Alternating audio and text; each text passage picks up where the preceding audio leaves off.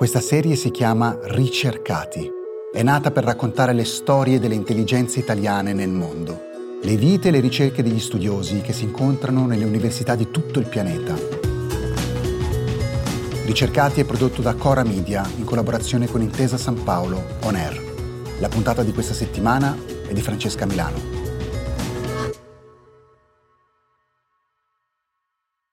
In Australia la chiamano la donna che sussurra agli insetti, anche se per la verità ha iniziato lavorando sulla genetica dei rospi.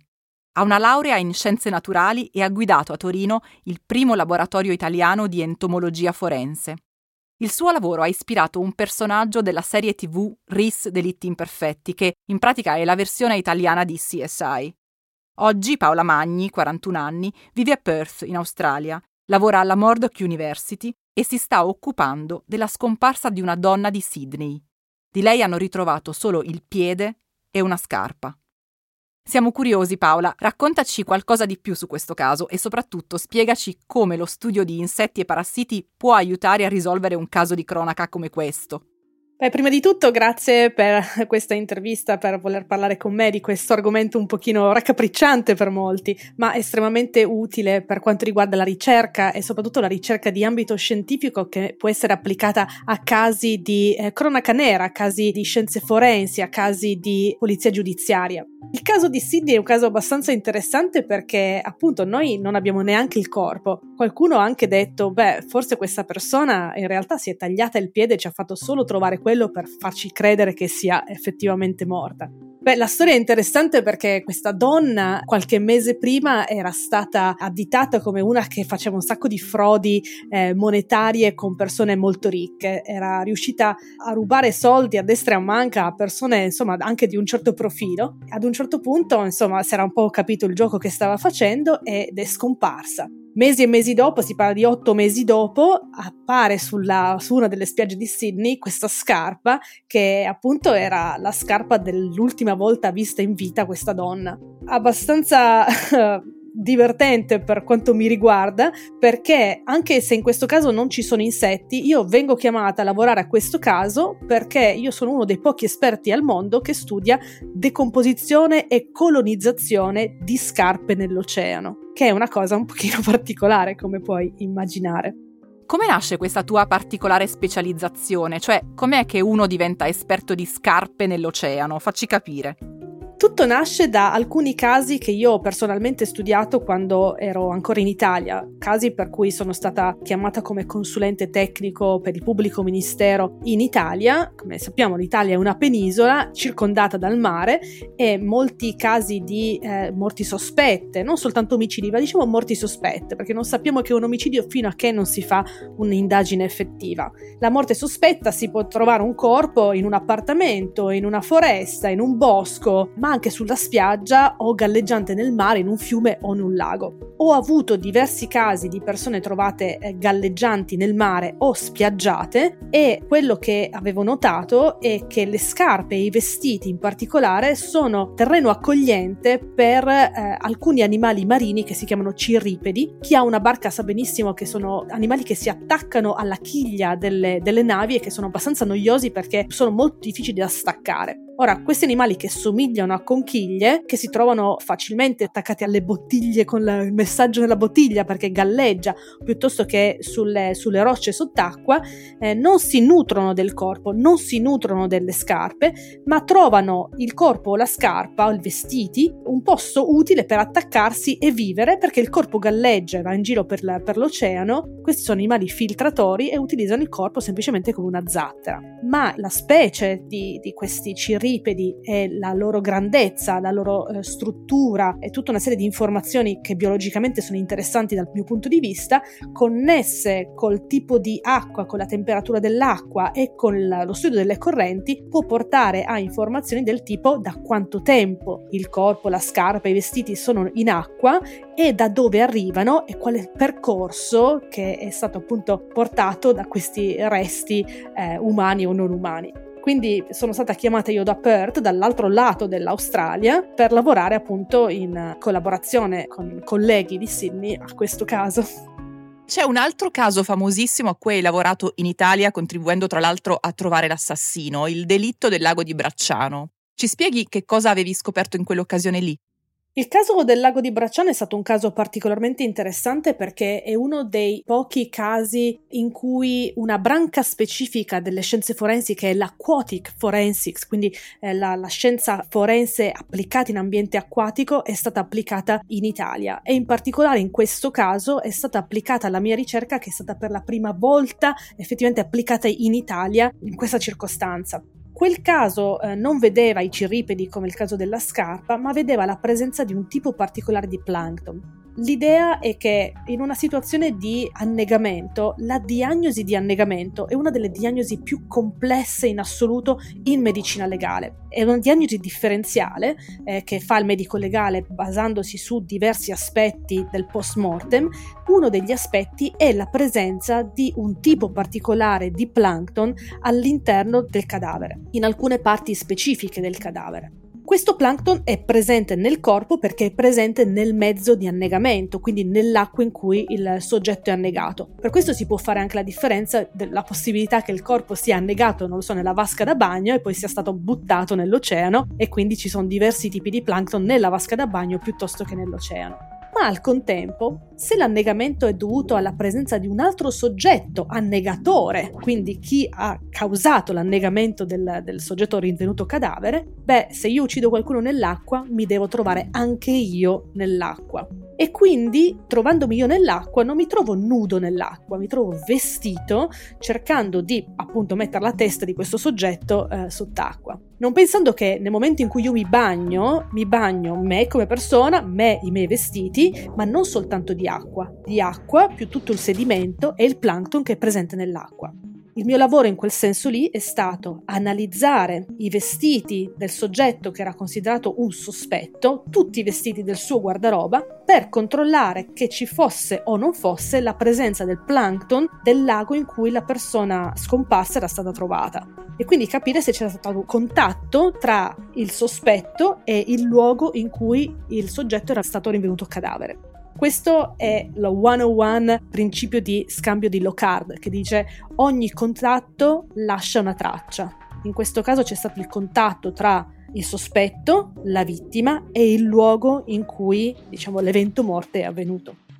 Qualche anno fa hai scritto un messaggio all'allora ministro dell'Università Stefania Giannini per denunciare il fatto che in Italia è impossibile fare ricerca per chi è outside the box, hai scritto, cioè per chi non è incasellabile in una materia specifica, visto che, come nel tuo caso, per esempio, tu ti occupi di naturalistica ma anche di scienze forensi. In Australia invece com'è la situazione della ricerca? In Australia la situazione è decisamente diversa perché la multidisciplinarietà è qualcosa che è estremamente vista positivamente avere le conoscenze di più discipline allo stesso tempo e quindi avere la possibilità di capirne un po' di più di diversi mondi e di poter avere una maggiore collaborazione e comunicazione con colleghi che fanno più cose di altre cose, diciamo. E quindi si può aprire di più la possibilità di fare application per ottenere dei fondi ed è molto ben vista anche la possibilità di lavorare in team sfaccettati e diversi la diversity, che è intesa come diversity of background, quindi che tipo di studi hai fatto o da dove arrivi, le lingue che parli, il tipo di percorso di studio che hai fatto, il tipo di percorso lavorativo che hai fatto e sono viste assolutamente positivamente. Qui sono molto visti bene le persone che hanno lavorato eh, per un certo periodo e poi hanno fatto studi. Invece magari in Italia si tende a cercare di fare tutti gli studi di fila per poi dire ok, mi sono laureato, sono pronto per il mondo del lavoro. Qui no, se studi, poi lavori, poi ritorni a studiare, hai qualcosa in più, hai qualcosa da dare in più perché hai avuto già l'esperienza nella industry che ti dà delle capacità, delle conoscenze in più. Come sei arrivata tu in Australia e qual è stato il tuo percorso appunto di studi? Allora, io ho studiato scienze naturali all'Università di Torino e durante gli ultimi due anni, quando si deve fare la tesi di laurea, ho deciso di interessarmi alle scienze naturali con applicazione forense e in particolare all'entomologia forense, quindi l'uso degli insetti in eh, medicina legale e medicina veterinaria. E lavoravo contemporaneamente all'obitorio civico in collaborazione con la medicina legale del Sistema Sanitario Nazionale della ASL di Torino. Ho avuto questa incredibile opportunità eh, grazie al capo della medicina legale eh, di allora, il dottor Giordán.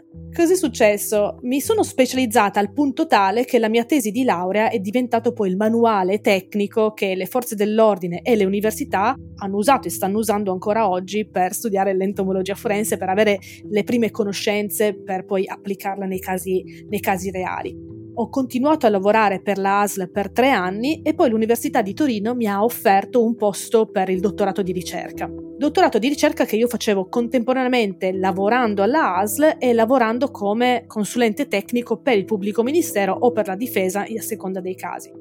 Quello di cui mi rendevo conto era che però io me la cantavo e me la suonavo, cioè io facevo l'entomologia forense in Italia perché eravamo proprio pochissimi, se non veramente due persone in Italia a farlo. E quindi mi sono resa conto di non saperne abbastanza, di non essere, cioè non volevo essere io a raccontarmela. Volevo saperne di più, per cui sono andata a diverse conferenze, ho conosciuto molte persone che fanno questo mestiere in diverse parti del mondo e mi è stato offerto un internship a Perth, al centro di scienze forensi della UWA, che è una delle università principali di Perth. Ho quindi preso sei mesi di tempo e sono venuta in Australia. E mi sono innamorata del modo di ricerca che fanno qua, del, delle persone, del posto, diverse cose. Sono però tornata in Italia perché il mio dottorato doveva essere eh, concluso in Italia e nel tanto aspettavo se era possibile effettivamente avere un posto non da consulente più, perché il problema della consulenza in Italia è che eh, le spese di giustizia vengono pagate a tempi, tempi italiani, diciamola così. Tu devi lavorare con un contratto che ti dice devi portare il tuo report in 90 giorni, va bene, però tu puoi essere pagato nei 3, 4, 5 anni successivi, quindi non puoi programmare una vita effettiva, diventa veramente complicato.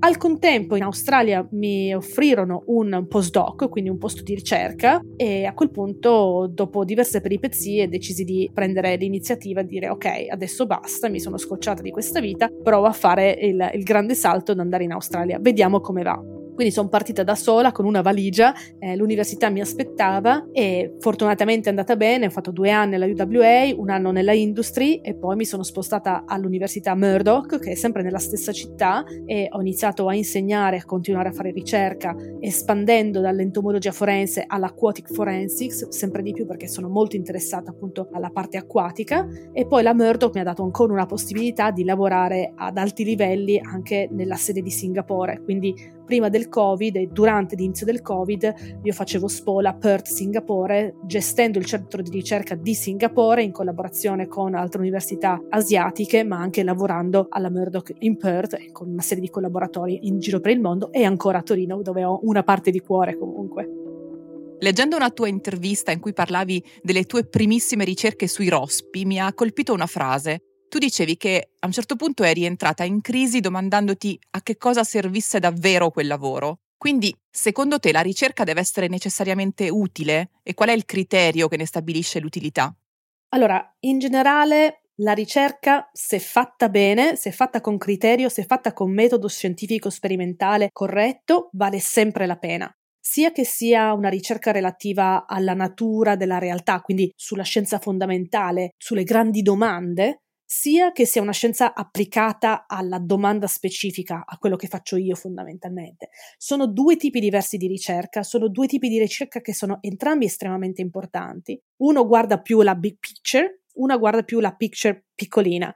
Io forse ho bisogno di guardare la picture piccolina, però è molto importante anche l'altro tipo di ricerca, perché dà la possibilità di rispondere a domande magari più avanti nel tempo, che ancora domande che non sappiamo ancora neanche di avere, ma permette di avere delle risposte che possono poi portare a delle rivoluzioni nella vita delle persone. L'elettricità non è stata studiata, voglio scoprire l'elettricità, è stata scoperta casualmente, una di quelle scoperte che si chiamano serendipiche, casuali, ma nata perché eh, qualcuno si faceva delle domande non specifiche, delle domande sulla scienza fondamentale. Quindi tutto vale. Le mie cose valgono per la risposta del domani, le risposte di qualcun altro valgono per le risposte che saranno il futuro in generale. Vorrei chiederti anche di raccontarci qual è la tua giornata lavorativa tipo. Wow, questa è una domanda difficile perché eh, sei mesi fa ho avuto una bimba, che è la mia seconda bimba. quando ritornerò alla mia giornata lavorativa tipica non ho idea di come sarà, ma sarà ben lunga e complicata ci si sveglia, colazione per due, poi si portano le bimbe a scuola, poi si va a volte on campus, a volte un field, eh, a volte si sta a casa, dipende com'è la strutturata la giornata e che periodo dell'anno è. Ci sono dei lavori che devo fare in campo che sono soprattutto estate, eh, ci sono dei lavori che si fanno in campo in mare in cui all'ultimo momento si dice no perché il mare è agitato, no perché c'è l'allarme squali, quindi può cambiare all'ultimo minuto. Ci sono dei giorni in cui insegno, quindi si va a un campus, ci sono dei giorni in cui insegno si dovrebbe andare a un campus, ma eh, c'è il Covid, quindi si insegna da casa. Poi sicuramente ci sono dei meeting che sono di solito online perché sono fatti con più persone e normalmente anche con, con Singapore. E poi ci sono un sacco di email che ci aspettano sicuramente. E poi c'è di nuovo da andare a prendere le bimbe a scuola, a meno che non ci sia mio marito che interviene a quel punto. C'è da preparare la cena e c'è da mettere a letto le bimbe. E, insomma, c'è da litigare su quanti cartoni animati si possono vedere e in che lingua. E poi probabilmente c'è ancora qualche mail da guardare. E di solito le mail degli italiani arrivano più tardi perché loro si svegliano più tardi, quindi la vita è un po' divisa dalle cose che succedono, diciamo, nel fuso orario australiano delle diverse parti dell'Australia, che si sveglia molto presto. Molti lavori che faccio con Sydney iniziano alle 4-5 del mattino perché per loro sono le 8 e la maggior parte della gente sta a Sydney o Melbourne. Poi c'è il, il blocco di Perth, Singapore, che siamo sulla stessa linea d'onda e poi c'è il pomeriggio sera che si lavora con, con gli italiani o con gli americani. Dipende, il time management è una delle cose fondamentali che bisogna avere chiaro e, e organizzato, sono delle tabelle di marcia in casa che sono quasi svizzere per sopravvivere. Quali sono le tre cose che ti mancano di più dell'Italia? Potrei rispondere banalmente la mamma e la pizza, perché quelle sono effettivamente le cose che vengono immediatamente alla mente, anche perché la mia mamma l'ultima volta che l'ho vista era dicembre 2019 e devo dire che mi manca. La pizza effettivamente manca anche quella, soprattutto a basso costo e sotto casa ci sono tante cose della giornata tipica italiana che, che mancano, il caffè, la brioche, la, la, gente che non ti guarda male quando inzuppi il biscotto nel latte, perché qui in Australia non si fa, si mangia il biscotto e il latte separatamente, non va bene. Ma devo dire che la cosa principale che mi manca qui è forse la vera amicizia. Sono entrata in, uh, in gruppi di amici, conoscenti, colleghi, eccetera, ma si rimane sempre ad un livello di conoscenza e di rapporti molto, molto superficiali. Eh, si tende tantissimo ad avere gli amici della palestra, gli amici dell'università, i colleghi, ma difficile che ci si incontri poi anche dopo e si faccia quello che si fa un po' in Italia, mantenere un po' la costanza dell'amicizia non divisa per le occasioni che, che capitano. L'altra cosa è che Perth è un posto in cui la gente arriva e sta per un po' poi va via, per cui magari per un po' trovi qualcuno con cui sei amico, ma non, non dura molto. L'altra cosa che mi manca, essendo forse Perth la capitale più distante da tutte le altre, è fare dei piccoli viaggi, spostarsi di pochi chilometri e trovare il paesello diverso piuttosto che andare nel piccolo ristorante, piuttosto piuttosto. Qui per andare da qualche parte devi fare 2, 3, 4 ore di macchina, quindi diventa veramente complicato. Quindi queste forse sono le cose che mi mancano di più, le, la, le banalità e la mamma, che non è banale per niente, la vera amicizia e forse un po' questo, questo viaggio veloce da cambiare scenario nel giro di pochi chilometri e mezz'ora. E invece quali sono le tre cose più utili che hai imparato stando in Australia? Da quando sono in Australia, che adesso è dal 2013, diciamo di fila, mi sono abituata a delle cose belle, come per esempio la, la facilità burocratica. Quindi una delle cose che ho imparato è non avere paura della burocrazia, che se per caso dovessi tornare in Italia è un problema, perché lì bisogna averne paura invece. Qui è facilissimo, si va alla posta, ti danno il numeretto, il numeretto entro tre numeri è il tuo, eh, si fa tutto veloce, la maggior parte delle cose è online, non c'è bisogno di fare file o cose, è tutto abbastanza veloce, abbastanza chiaro, abbastanza limitato nel numero di pagine che bisogna compilare, eccetera. C'è da dire che, insomma, in tutta l'Australia il numero delle persone che c'è è anche meno di quelle che ci sono nel nord Italia, quindi sicuramente è più facile avere a che fare con eh, poche persone che con tante importante e con un sistema che ha soltanto eh, un paio di secoli piuttosto che millenni di storia. La seconda cosa che ho imparato è essere un po' meno hypercritical, come noi tendiamo da italiano ad essere molto criticoni, a avere sempre ah sì mi piace però, uh, ah sì però essere molto mm, criticoni, criticoni probabilmente il termine giusto. Qui invece è tutto molto più easy, molto la cosa tipica è chill out, rilassati, ma va tutto bene. La prendono molto più filosoficamente, molto meno criminale su delle cose. Eh, quindi se uno si veste male, se uno si dimentica le scarpe e deve andare al supermercato, che problema c'è? Noi guardiamo una persona senza scarpe al supermercato, ci vengono i brividi. Qua normalissimo, nessun problema. E come ultima cosa, penso la cosa forse più grossa che mi ha dato l'Australia è un po' l'imparare a superare la sindrome dell'impostore. Diciamo continuare a dirsi che eh, ho fatto qualcosa perché mi è andata bene, ho fatto qualcosa perché ero nel posto giusto al momento giusto, ho fatto qualcosa perché qualcuno mi ha aiutato. Non ti dai mai la pacca sulla schiena dicendo ho fatto qualcosa perché me lo sono meritato, perché ho lavorato duro per quello, perché ho lavorato sodo per quello, perché ho studiato tanto per quello. E invece in Australia tendono molto a farti credere in te stesso. Devi sottolineare che ti sei sbattuto per quelle, quindi te lo meriti. La promozione eh, di se stessi e anche al lavoro non te la danno, tu la devi chiedere, tu devi parlare di te nella maniera positiva, devi diventare un role model di te per gli altri, devi sottolineare quello che hai fatto per arrivare qui, lì, là. Ed è una roba che è molto diversa dall'Italia, perché in Italia c'è un po' la, il tabù del parlare di se stessi, il tabù del uh, sottolineare quanto hai lavorato sodo per fare qualcosa. C'è un po' la, la faccenda del sono, devo essere umile perché l'umiltà è una virtù. E l'umiltà non è soltanto non parlare di se stessi, ma anche mettersi nell'angolo e aspettare che qualcuno poi ti, ti, ti indichi come la persona che è. Qui non esiste. Qui se stai nell'angolo ci stai nell'angolo e nessuno ti viene a chiamare. Pensano che non sei abbastanza con le, gli attributi per venire fuori. Quindi devi proprio farti notare, nel senso avere coscienza di chi sei, cosa fai, dove vuoi andare e farlo risaltare in modo tale da diventare un role model.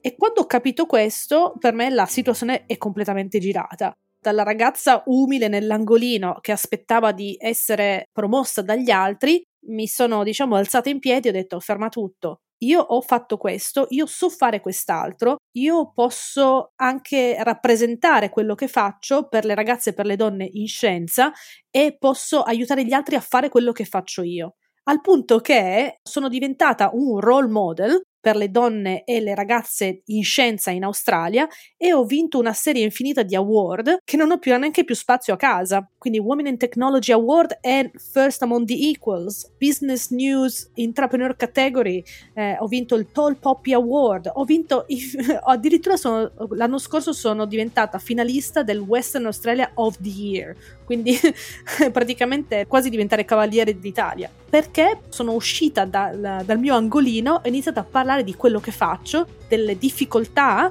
ho parlato di quanto, di, di come si fa a, ad avere una carriera, al contemporaneamente avere una famiglia, contemporaneamente eh, avere in, l'inglese come seconda lingua e non avere paura che la, il tuo accento sia visto come una cosa brutta, è una cosa bella, vuol dire che so parlare anche un'altra lingua, non che so parlare meno inglese. Tutte queste cose hanno portato, diciamo, ad una, un salto nella mia carriera, a un salto anche nella mia figura professionale, tanto al punto che adesso sono riconosciuta a livello mondiale sulle cose che faccio. Fantastico! Complimenti e grazie a Paola Magni per questa chiacchierata e naturalmente anche grazie a tutti voi per aver ascoltato Ricercati. Ricercati, storie dei cervelli italiani nel mondo è un podcast di Silvia Bencivelli, Mario Calabresi, Paolo Giordano, Cesare Martinetti e Francesca Milano. Prodotto da Cora Media e realizzato in collaborazione con Intesa San Paolo On Air. La cura editoriale è di Francesca Milano. Il coordinamento è di Cesare Martinetti. La producer è Monica De Benedictis. Il sound designer è Daniele Marinello.